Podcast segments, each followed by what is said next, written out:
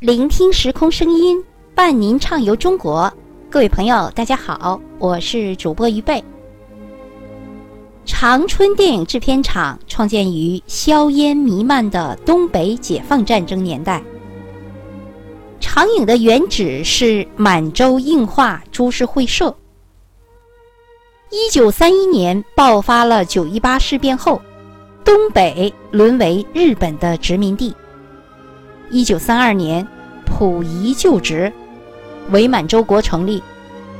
为了从思想上对中国人民进行殖民统治，一九三七年八月二十一日正式建立了满洲映画株式会社，简称满映。满映是日本军国主义侵略中国、推行殖民文化所建立的电影机构。满映的整体建筑是由日本建筑专家仿照德国。乌发电影制片厂设计的，当时号称远东最大的电影制片厂。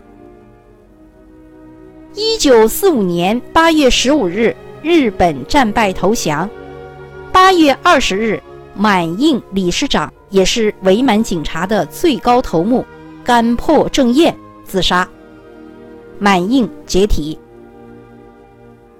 抗战胜利后，中国共产党为了建立自己的电影生产基地，于1945年派地下党员刘建民、赵东篱进入满映，组织员工进行护厂斗争。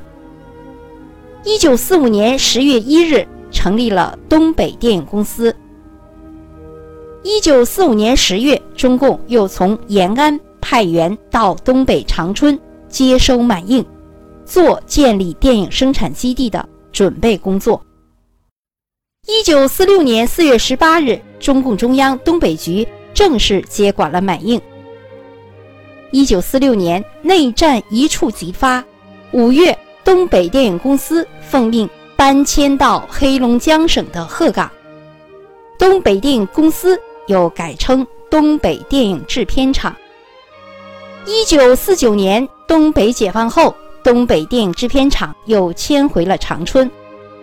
一九五五年二月，改名为长春电影制片厂。长影人用自己的智慧和勤劳的双手，开创了人民电影的七个第一，即第一部多集新闻纪录片《民主东北》，第一部木偶片《黄帝梦》，第一部动画片。瓮中捉鳖，第一部短故事片，留下他打老蒋；第一部科教片，预防鼠疫；第一部故事片，乔；第一部译制片，普通义兵。同时，长影为新中国电影事业培养和输送了大批优秀的电影人才，被誉为新中国电影的摇篮。二十世纪五六十年代的《白毛女》、董存瑞、平原游击队、刘三姐、党的女儿、上甘岭、三进山城、五朵金花、冰山上的来客、我们村里的年轻人、英雄儿女等；七八十年代的《青松岭》、艳阳天、创业、末代皇后。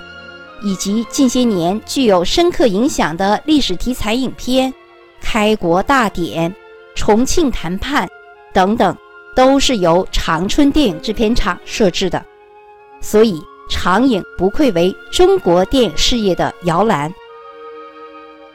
长春电影制片厂先后生产出故事片九百多部，译制了五十多个国家的一千多部的影片。在新中国电影史上谱写了光辉的篇章。长影旧址博物馆就位于长春电影制片厂的原址上，它是在完整保留了1937年原满映建筑的基础上修缮完成的，是记录长春电影制片厂的发轫、进展、繁荣、变迁的艺术殿堂。长影旧址博物馆包括电影艺术馆展区、摄影棚展区、洗印车间展区、电影院展区、音乐厅展区和配套的商业服务区域。走进长影，我们首先看到的就是长春电影制片厂正门上面有七个字，就是长春电影制片厂这七个字。这七个字是郭沫若先生在一九五九年三月题写的。进入大门后的这条路称为长史大道，它一共镶嵌了二十二块铜板，用大事记的形式记录了长影从一九四五年十月旧东北电影公司成立，一直到二零一一年的七月，长影老厂区改造工程正式启动。这一时间跨度中的重要历史事件。进入厂区，我们就能看见一尊毛主席的像。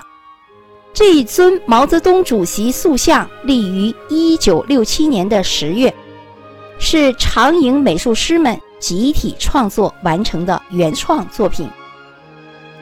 电影艺术馆展区位于长春电影制片厂主楼原址上。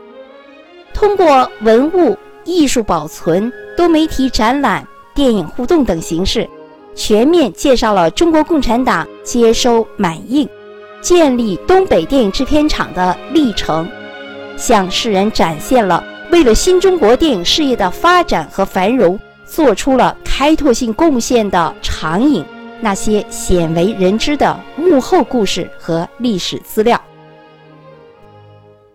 在摄影棚展区，我们能看到包括道具展、译制片展、台词棚，在这里可以了解到电影传统生产工艺流程和电影拍摄的奥秘。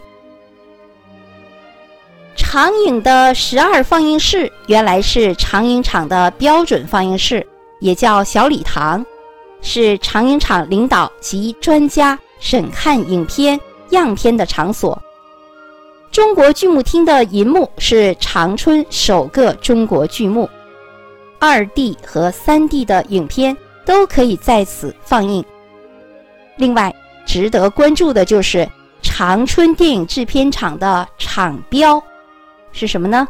对，工农兵。好，各位听众朋友们，长影旧址博物馆就简要的为您介绍到这里，感谢您的收听与分享，谢谢。